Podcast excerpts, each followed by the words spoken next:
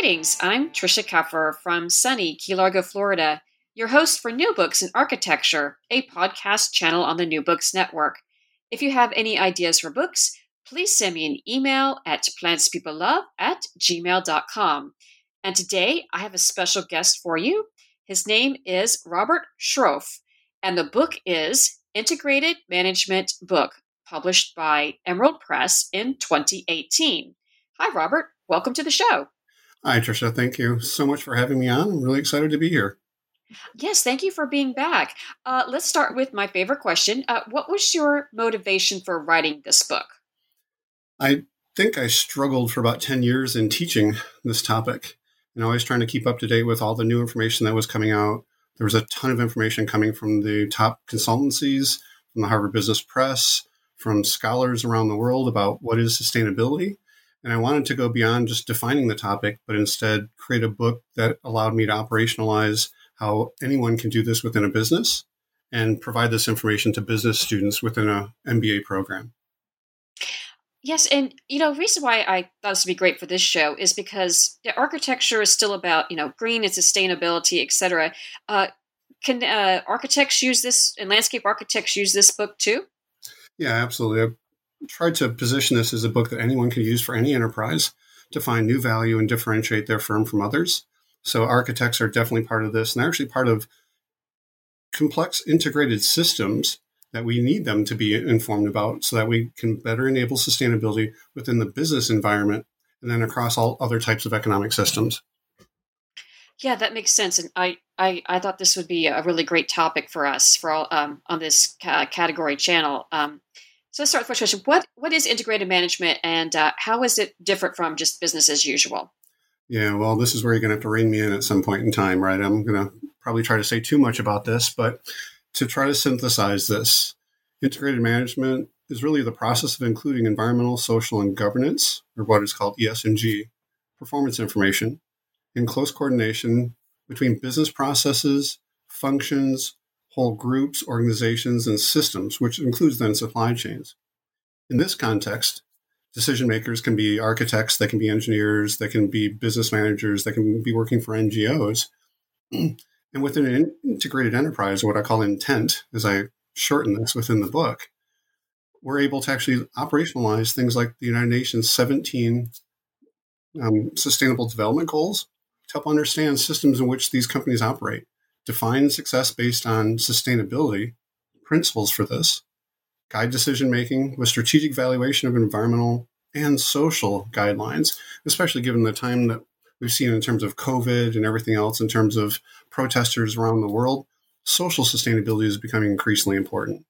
So we get to now look at this and adhere to timelines of action, move enterprises towards a more sustainable society, and support processes for planning with decision analysis tools that we already have. We don't have to look for something new. And then fold this into our management techniques to monitor and guide change management within any enterprise. Well, you know, I didn't know that. What, what is the, uh, you mentioned uh, the 17 guidelines. Uh, can you talk about that? What is that? Yeah, the United Nations have 17 sustainable development goals. And those goals range from anywhere from, you know, protecting the environment, which seems paramount to most people in terms of sustainability, all the way through to the 17th goal, which is partnerships. And part of what I do within a top ranked MBA in sustainability program at Duquesne University in Pittsburgh, Pennsylvania, is live consulting projects with multinational companies, small and medium enterprises, NGOs, and city governments. We've even been asked by the country of Estonia to help them understand environmental, social, and governance performance information focused on CO2 emissions, since we can normalize things to that measurement, and then figure out how to better manage practices because when we let things like CO2 out into the atmosphere, it really is a pollution and a form of waste that we want to avoid. We can do better by meeting these United Nations 17 Sustainable Development Goals. And when doing so, align our business in a way that helps solve problems instead of contributing to, sorry, solve yeah, problems instead of contributing to those problems by releasing more of this stuff in the first place. Uh, yes, that sounds like uh, what every business should strive for. Uh, why do you okay, here's a kind of a devil's advocate. Why why should I care about the environment? You know, it's some way off in the future. Why is this important for my business now? Yeah, if you think about anything you purchase for your business and the first cost that goes into it, um, that is just the first cost, right? Then there's costs that go beyond this. It's operationalizing it, it's maintaining it. Then thinking about you know those spaces from an architectural standpoint that we work and play in. We spend 93% of our time indoors. We'd rather spend that time inside high performing spaces that are better aligned with being more sustainable, that have better indoor air quality, that help us function better within those spaces, make better decisions. So that when we purchase those things or acquire something for our business, we also think about the environmental impacts that we can avoid by purchasing more sustainable products or systems. And then at the same time, the social impacts around that by leveraging value chains around the world that are more sustainable and don't contribute to global problems. Well, uh, yeah, I like this in chapter one. You talked about uh, uh, Paul Hawken point out somewhere along the way to free market capitalism, the United States became the most wasteful society on the planet. Uh, what do we waste, and uh, what do you talk about in this book? What are we What are we doing wrong? Oh, um, to be you know really terse with this, like they're going into a whole bunch of things that we do wrong. But when we start looking at the systems in which we interact with, you know, when we look at combustion engine vehicles and people put gasoline in their cars, we're wasting 81% of every gallon of gasoline in a combustion engine vehicle that just goes to heat and friction. Only about 19 to 21% goes towards movement of the vehicle, and maybe 5% towards movement of you as a person within that. Transportation systems are changing as we move to e vehicles. Those vehicles are 90% more efficient in terms of energy that goes into them to create movement. They cost 90% less. So I'm coming to you today from a net positive home in terms of energy creation using, yes, solar panels in Pittsburgh, Pennsylvania, of all places right? Where we get a lot of cloudy days. And I can still generate more than I need in the home, offload that to a car and drive that car at 10% of the cost of a combustion engine vehicle. So that's one example of systems that aren't very sustainable because of the waste. The other are food systems. Food travels on average 1,500 miles to get to our plates. We end up throwing away about 40% of it, either along the way or at the end we don't consume it and we have to throw it out when it gets fuzzy in the refrigerator after so much time. Our energy systems, actually with coal powered energy systems that we've had for almost 150 years in some ways, we're looking at wasting 66% of all energy created within the United States based on those types of legacy systems. We hire hundreds and hundreds of people to be inside large multinational companies. We ask them to be innovative, but yet we give them these systems that are inherently inefficient and very wasteful. And what would you do if you had 100 people you just you know, hired in the last year after 12 months, you came in the room and found out they were only creating hot air and friction, which is mostly what these systems are creating. Even our buildings, our buildings consume vast amounts of energy, but yet they're typically very wasteful. We can have you know, zero energy or net zero homes and high performance buildings and spaces that we work and play in and conduct our businesses in as we integrate all these systems together to have a better outcome from this. Uh, well, yeah. So, uh, oh, so what is the greatest challenge that you're talking about? We know we're wasting. What's the greatest challenge uh, to do all this? Like when you're talking to business managers um, about sustainability, what's the biggest challenge? Yeah. So challenges are, are varied. You know, as we go from one individual within one company to another, but um, those challenges are typically trying to get in, into the opportunity mindset for this. So, looking at the environment and waste and social sustainability as opportunities to co-create value for any enterprise. You know, this isn't someone else's responsibility. It's everyone's opportunity. Sustainability is already part of every business function. And within the book and the chapters for this, we actually walk through the drivers, enablers, and performance metrics that are already available to every business function, be it accounting, finance, operations management, purchasing, supply chains management. They already have at their fingertips standards and information available to them to try to rethink this and change the mindset that's been there to say that somehow the environment is in conflict with what businesses want to do in providing products or services. And another, I think, interesting way I try to look at this and what's also outlined in the book and what we do in exercises when I conduct either classes with executive ed or with my MBA students is to pick any four companies located near each other. And then you know, I'll ask my team of MBAs to actually optimize these organizations for performance. If I do that with traditional MBA students, you know, they'll look at this as okay, we'll go in and we will divide and conquer. We'll look at each business separately. We'll optimize them for efficiency. We'll reduce waste. We'll cut costs, costs, costs, and costs. And they'll focus on that one metric. But if instead we start looking at this differently in an integrated approach, we can envision a future where those same teams of MBAs and other decision makers in the future actually optimize performance using a systems approach, an industrial ecology, and look at how they interact with those other buildings or businesses around them. To look at shared inputs and outputs from enterprises, to manage sustainable supply chains between them, to meet the needs of a current generation without compromising the needs of future generations. And then they'll find cradle to cradle opportunities in a closed loop or circular economy.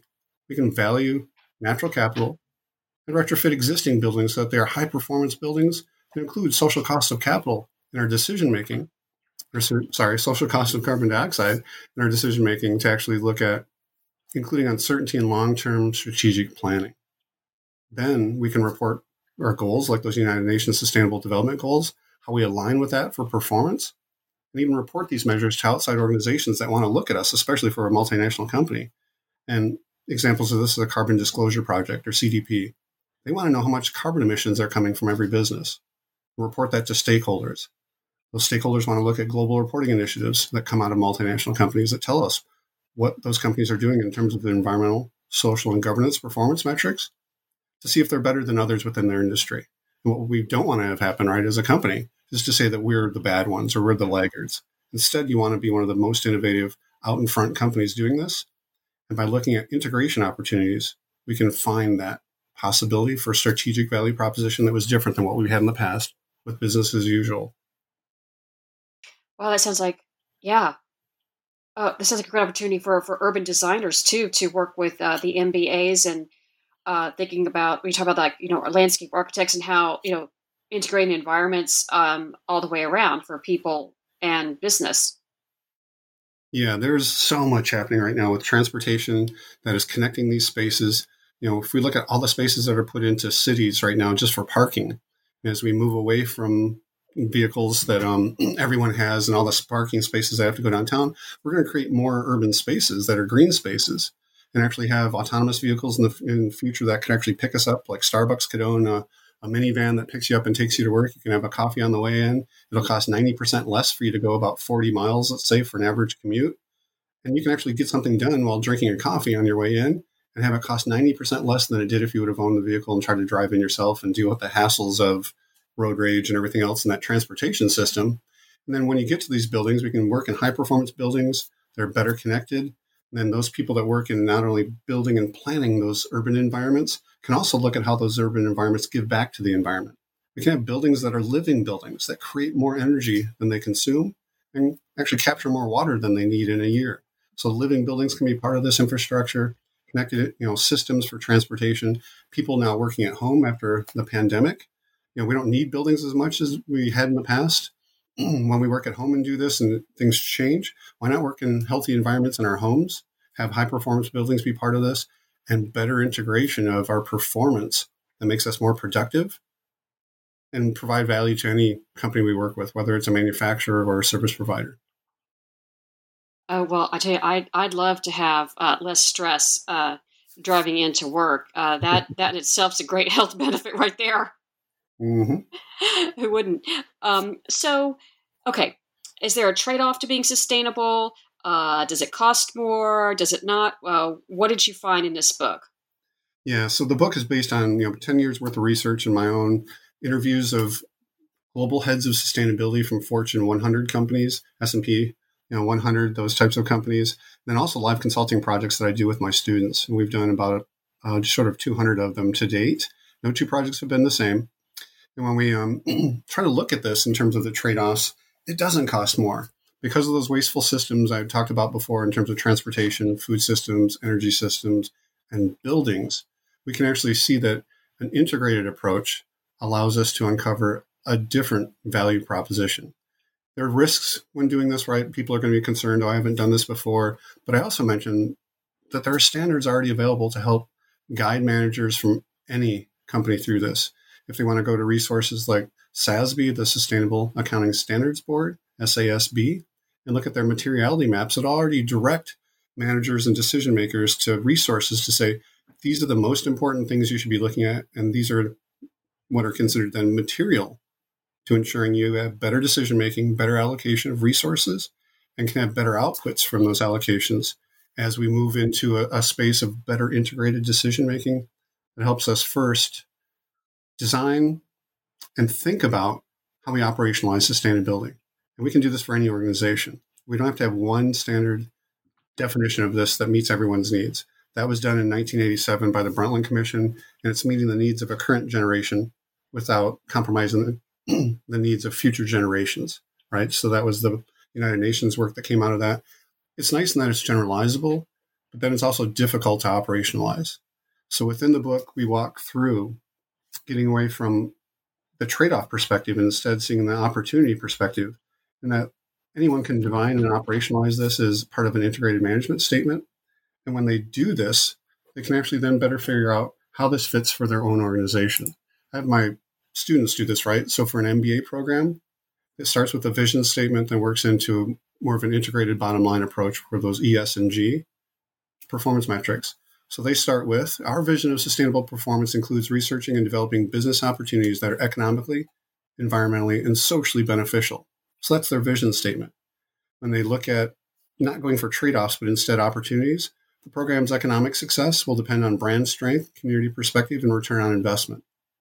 From an environmental perspective, responsibilities include resource conservation, reduction of supply chain impacts, collaboration with communities, recycling, closed loop systems, and the pursuit of energy efficiency and renewable energy sources. And finally, our social responsibilities include action learning, working with corporations in the business case for sustainability, respect for stakeholders, systems thinking across disciplines, and an ethical approach to decision making in general. And this is how they operationalize this. And again, nothing involving trade offs and costs as their focus, but instead a vision of a different future. So within the book, we walk through a five level framework of understanding where any enterprise is in terms of systems, how they define success, what is strategic, the list of actions that can be generated from this, and then tools that we already have to help us make better decisions and to prioritize our actions. Everything in the book is helping the reader with an action plan that they can develop themselves and end of chapter questions about that in terms of what's your intent, what's your enterprise integration. And it's evidence based, so it's based on existing practices and best in practice companies.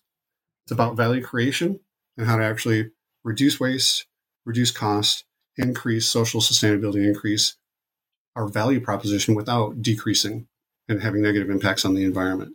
This is value creation. This is aligning business practices with a more sustainable future and the United Nations Sustainable Development Goals. Yeah, this is a great how-to book. It's very thick. It's uh, lots of uh, lots of good resources in here too. Now, when you're talking, it made me kind of think. Uh, can you, uh, well, I guess anonymously and confidentially, uh, can you tell us about a case study uh, from your students that they did? Uh, how did it affect? Did they implement these in the business, and how did it? What was the final result, or maybe um, a, a, real life case study where a, a company took this information and um, implemented it? Did you have any results from your research about uh, the outcomes? Did they actually do it? Did it help? What happened? Yeah, that's the great thing about being able to work with the intersection of enterprises and an MBA program, in that we can conduct scholarly research. We can actually not just talk about theory, but actually look at what was being applied. So our students have done almost 200 projects to date. No two projects have been the same. And typically within any project, we will look at how we can apply the social cost of carbon dioxide to say for that investment, we are going to have a better impact than just a cost perspective. We'll look at impacts on the environment avoided and social value created from this. Um, one thing we were looking at high performance buildings. We looked at a building that was, I think, representative of over 4 million buildings in the United States, over 50 years old, um, within a corporate setting. So, office space mostly, but shared use spaces. And then we looked at how we would make this a low energy building, a sustainability plan for it. And for every dollar invested in the building, what would be the return on that with the environmental impacts avoided and the social performance to this. Because the other thing we're finding about this, especially with um, human health and productivity, is that for green projects or high performance or sustainability projects, however we label them, the financials are already pretty good. So we can get good paybacks on just the cost perspective. When we include the environmental impacts avoided, that ROI gets that much better. We can take a five year payback on something if it was um, out there to maybe three and a half years. And if we look at the human health and productivity impacts, they're 10 times better than just the first cost. So then we can take that five year payback on something. If you're going to be in a building for 50 years, it was already good to begin with. But then look at that being 10 times better for human health and productivity within those spaces. And all of a sudden, we can bring that five year payback down to around four months. And that really gets people's attention in terms of return on integration or integrated rate of return and how we incorporate social cost of carbon dioxide within decision making and resource allocation.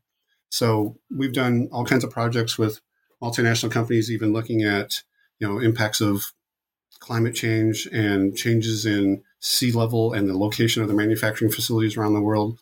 We've done net zero living buildings. We've now done passive house buildings with some large communications and telecommunications company. Uh, we were even invited into Congress to present some of our results from our project in January of this year, but it was a fall project from last year, looking at the impacts of putting a cost on carbon dioxide for the state of Pennsylvania.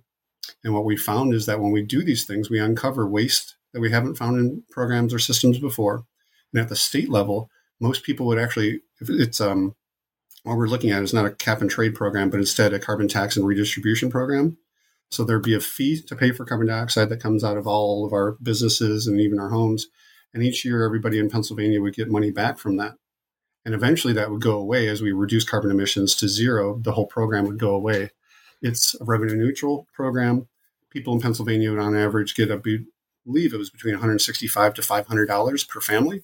It would generate more jobs than it would take away. And we would actually look at a different future at the state level that could be replicated around all other states. So in January, we were invited into Congress to present our results to congressional representatives and also to use that information to help industry better understand how we can manage this waste, put a price on it, avoid it in the future, and have a better outcome overall that creates more value. Oh wow! And you got to go to Congress and uh, the students and uh, testify and, and explain all their research. Yeah, it was fantastic. It's one of those things where you know you can go to any MBA program and sit in a chalk and talk lecture for two years, or you can come to a program like ours and do live consulting projects like this. Have an opportunity to go and consult and actually present your results to the C suite, typically within the companies we're working with. Or in this case, go to DC and have somebody else help pay for our trip to get there to present these results to them, to have information out in the world that says we can look at it differently and think about a more integrated value proposition in the future and have decision makers being those MBAs and those cap, uh, capitalists in the future, right? To have a different perspective on how every dollar they spend could have a different return on its value. Well, that kind of goes into design. Uh, I got chapter six here. It's design thinking, life cycle assessment. It says a designer is an emerging synthesis of artist, innovator, mechanic, objective economist, and evolutionary strategist. Hmm. By is it Buckminster Fuller? Did I say that right? Yeah, yeah.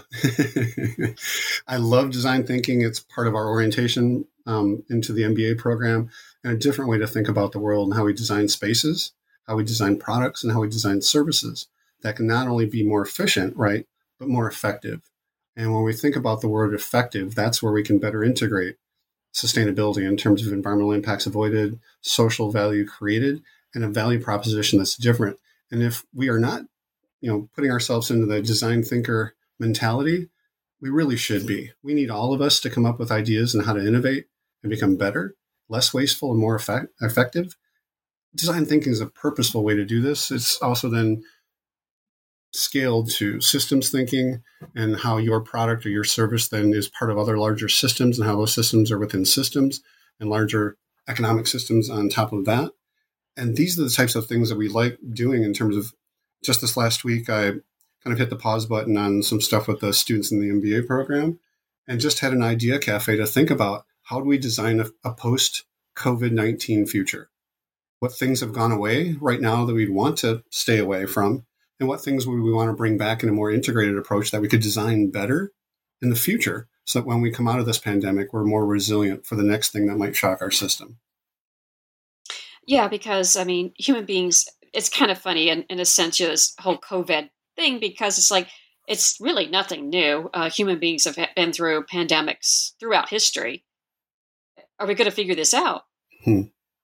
Yeah, it's an opportunity to build back better, not to go back to business as usual. And the whole point of this in your early question about what motivated me to do this was to have a better future in people's minds and have a vision that when we know that that vision is out there, think about the decisions we make every day and whether or not that decision steps us toward that same vision that we have of a better future, or if it pulls us backward in time. You know, if we're still using 150 year old legacy systems, and we're only doing it because we think it's low cost, but we don't include all the other costs, like the costs on the environment or the social value that it's taking away, we're really missing the opportunity to create a more resilient future and to get through the next round of whatever this may be. It won't be called COVID next time, it'll be called something else. But whatever that is, we'll be ready for it. Yeah, and and, and uh, not uh, oh, you know the famous saying, you know, we didn't plan to fail, we failed to plan. yeah, planning is everything, and if only we had enough time to think about it. Right? Typically, we're caught up in the day to day fires. We're caught up in everything else that's inundating us uh, with messaging all around us and social media and whatever.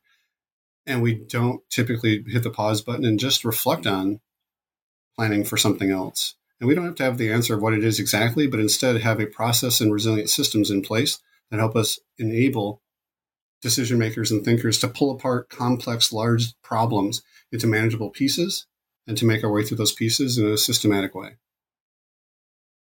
Yeah, you know, um, it's like you know, just uh, just plan and, and be ready. You know, history doesn't repeat; it rhymes, and and uh, and start doing things now. But you know, I think during the pandemic too, I uh, I started trying to take back my own time and schedule my own time better, and not just let uh, and let life just run away from me too.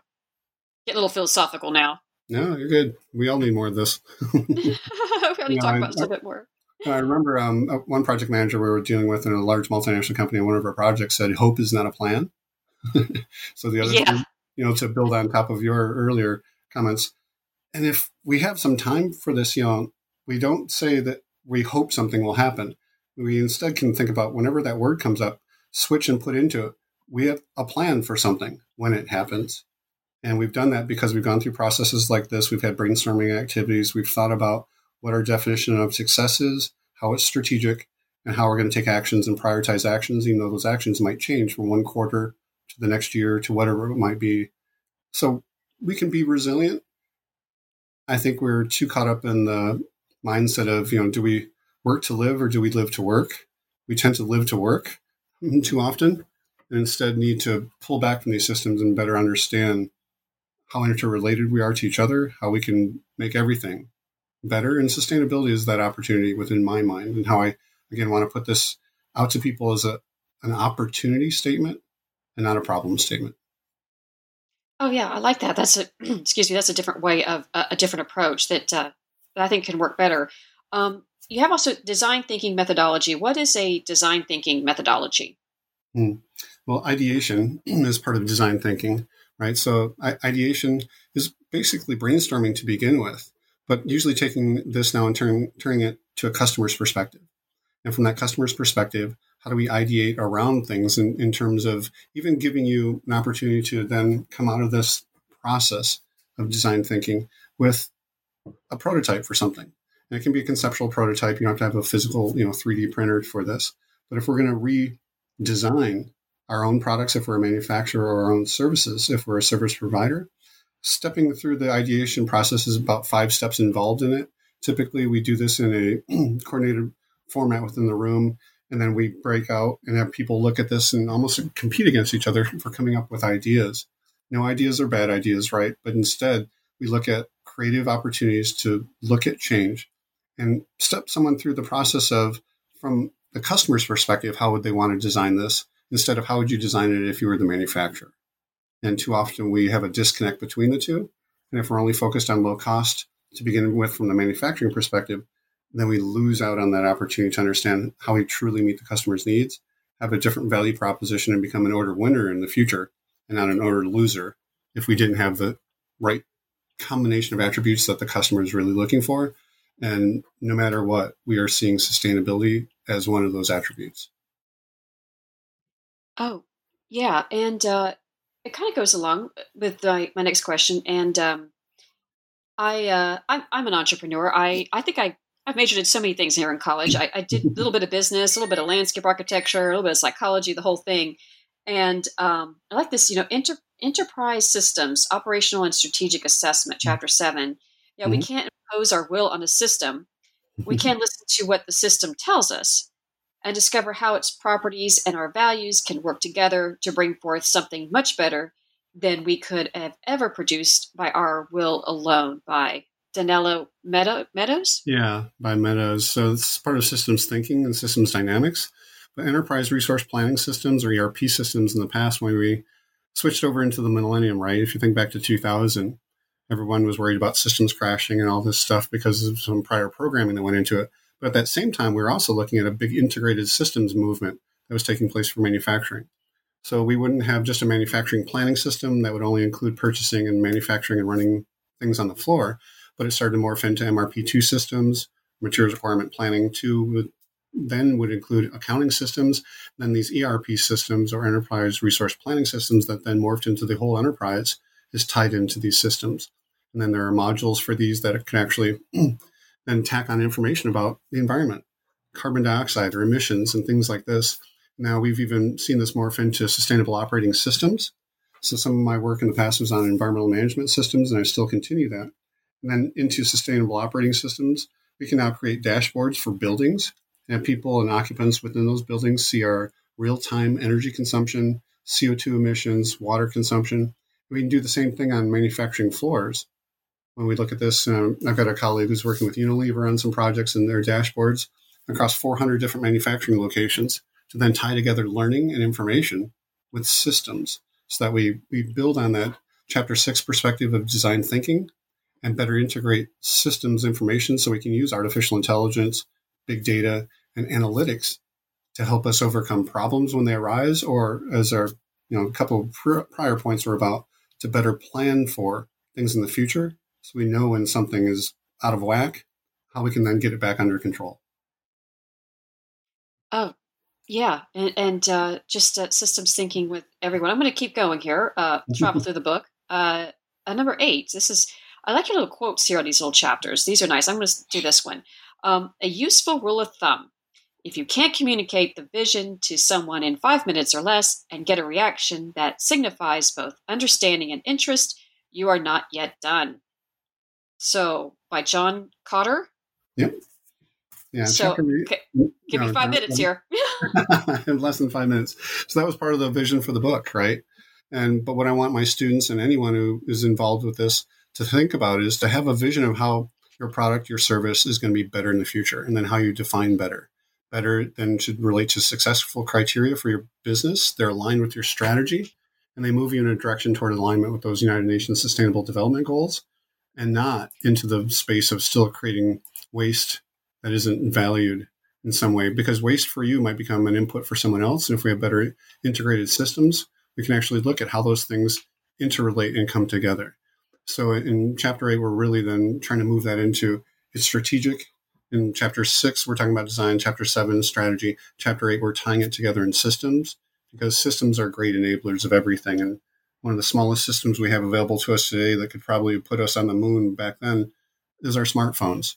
Right? So I'm looking at a phone I can hold in my hand, and the amount of technology and everything that goes into that, I can now tie that into my business and also have it send me or flag things when it's out of whack, when something's wrong with the manufacturing process. It's not only a communication tool, it can also be a decision analysis tool.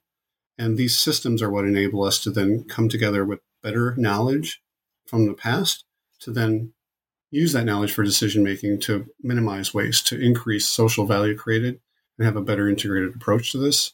So, you know, thanks for pulling out that information from chapter six, seven, and eight.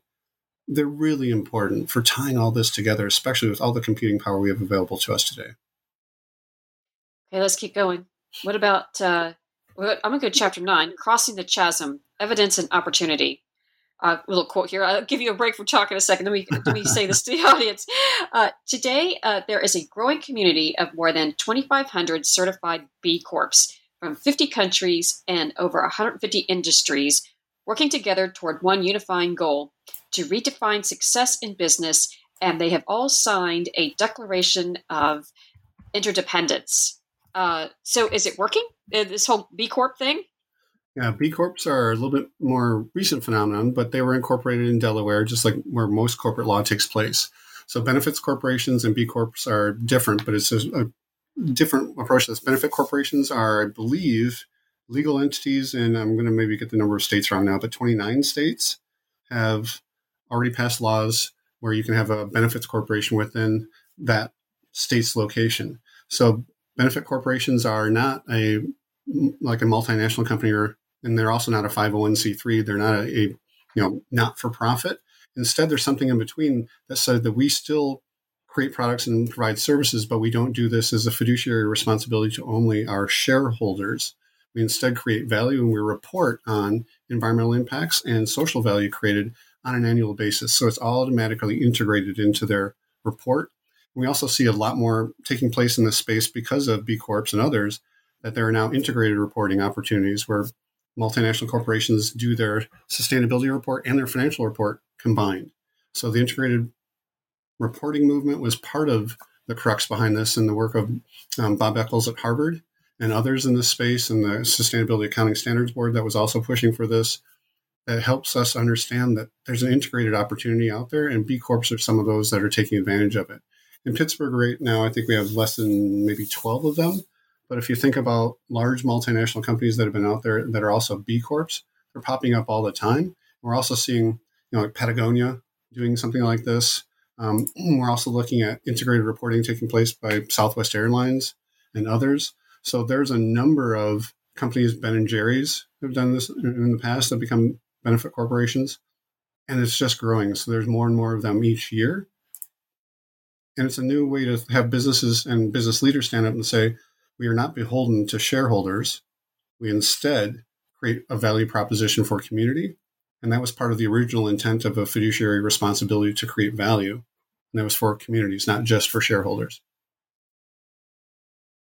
Uh, well, that leads me to a great question. Okay, devil's advocate. Okay, I'm skeptical.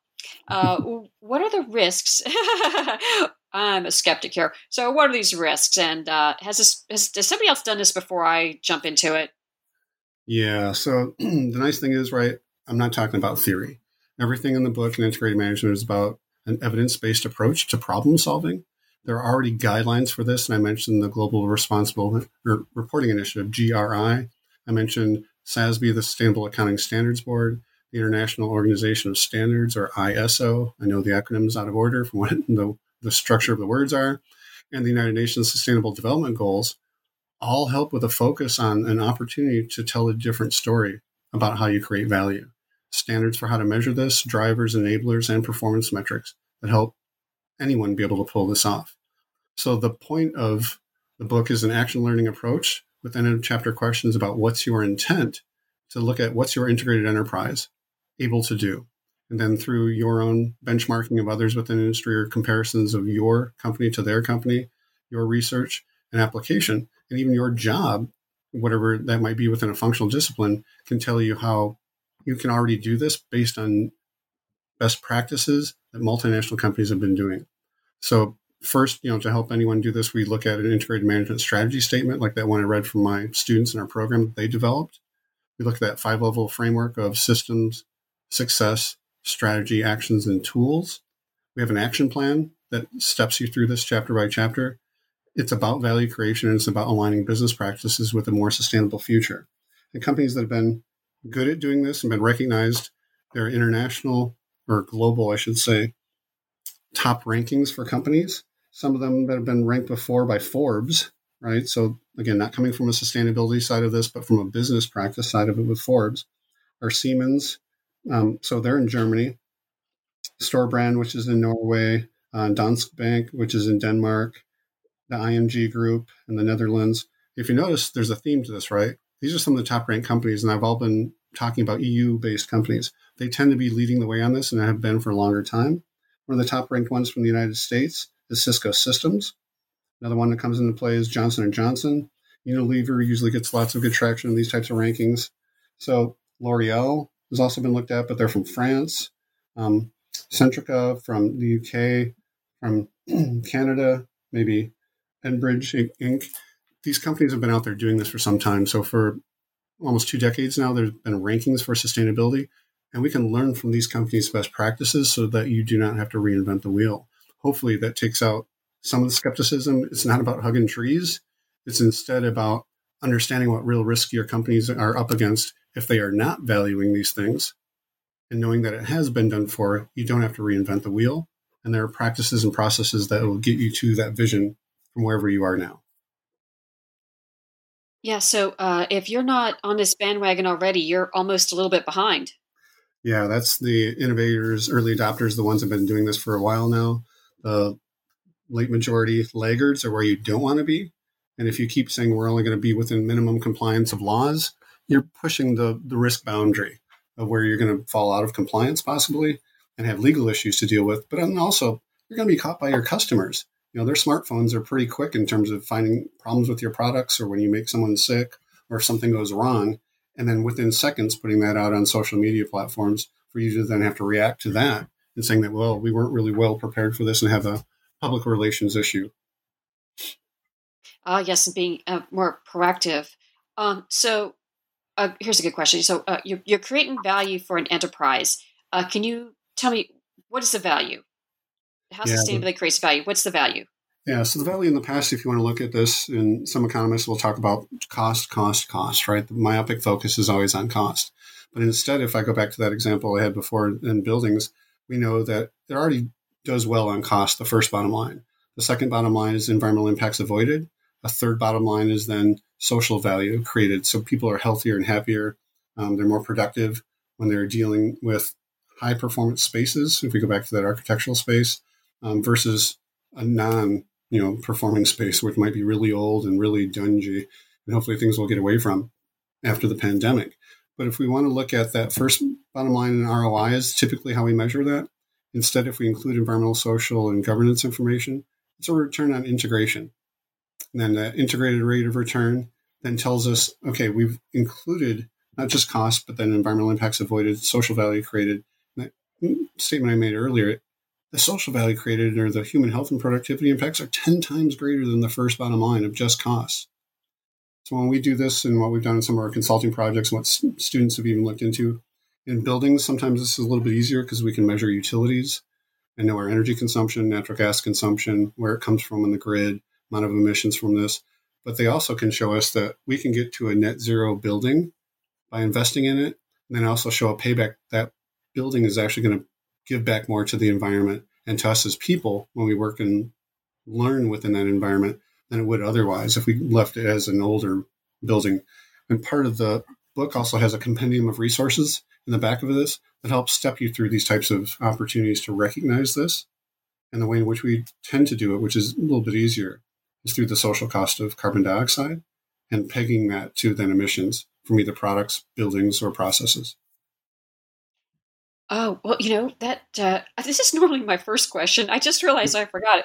So, uh, where do you work? Uh, tell me about yourself. Where you, where, where's your MBA program at to do all this? Yeah, I am in Pittsburgh, Pennsylvania at Duquesne University. It's um, a little bit different than what it looks like when you spell it. So, D U Q U E S N E. We are one of the top ranked MBA and sustainability programs since 2008. So, we've been at this for some time now. Um, no two projects have been the same when we do our live consulting work. It's actually part of the core required curriculum for our students. So every semester, they'll be in different teams. They're working with different clients on projects. No two projects have been the same. There's a company out there that needs help. They can always reach out for me or to me with questions about integrated management. If they need a team of MBAs to work on something, we'd also entertain and look forward to creating some type of scope of work around that. And within a semester engagement, trying to come up with what would be the critical success criteria for your company around this project? And how would we get to that? We do this on a, a weekly basis with updates with our clients from our teams. We present the information in mid-project updates. Final deliverables are written reports and presentations to our clients that they get to keep and invite other stakeholders to the table to.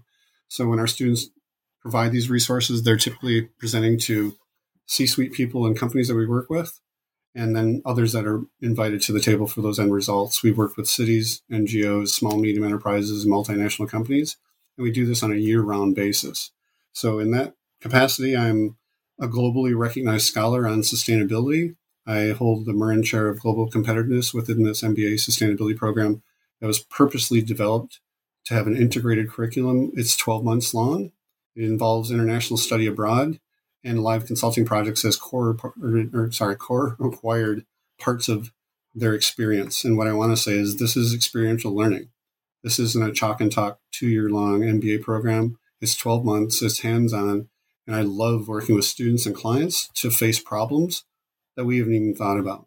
So this is how I'm a very fortunate individual and very grateful that I'm in academics because I get to work with brilliant young people coming up through our programs. And then I also get to work with really innovative people in industry that have real problems. And I can help at that intersection to create new trajectories for businesses and enterprises in the future to be more integrated and allow a, a different kind of conversation to take place when we come together instead of someone telling us war stories about what they've done in the past in a business and how they made decisions to go into an opportunity to think about the future and how it could be different and how we could all co-create that future in some meaningful way. Oh yeah, I'm sold. Uh, well, we would welcome you. We have people of all different you know walks of life in our program, and it is absolutely fun. I I amazingly never thought I would be a, a teacher because my dad was one for 33 years, and yet here I am in a faculty member in academics, and I can't imagine doing anything else. And and and all of us are the better for it. Um, um, well, Robert, thank you so much for coming on the show uh, once again. It's a pleasure having you here. Uh, can you tell the audience uh, what are you working on now? Yeah, well, thank you, Tricia, for this, and the New Books Network also for the opportunity to be back on. Oh, things that I'm working on now. Um, I think I'm moving more into the social sustainability space and also high performance building space with some of my current work and the focus I've moved some of my projects to for this year.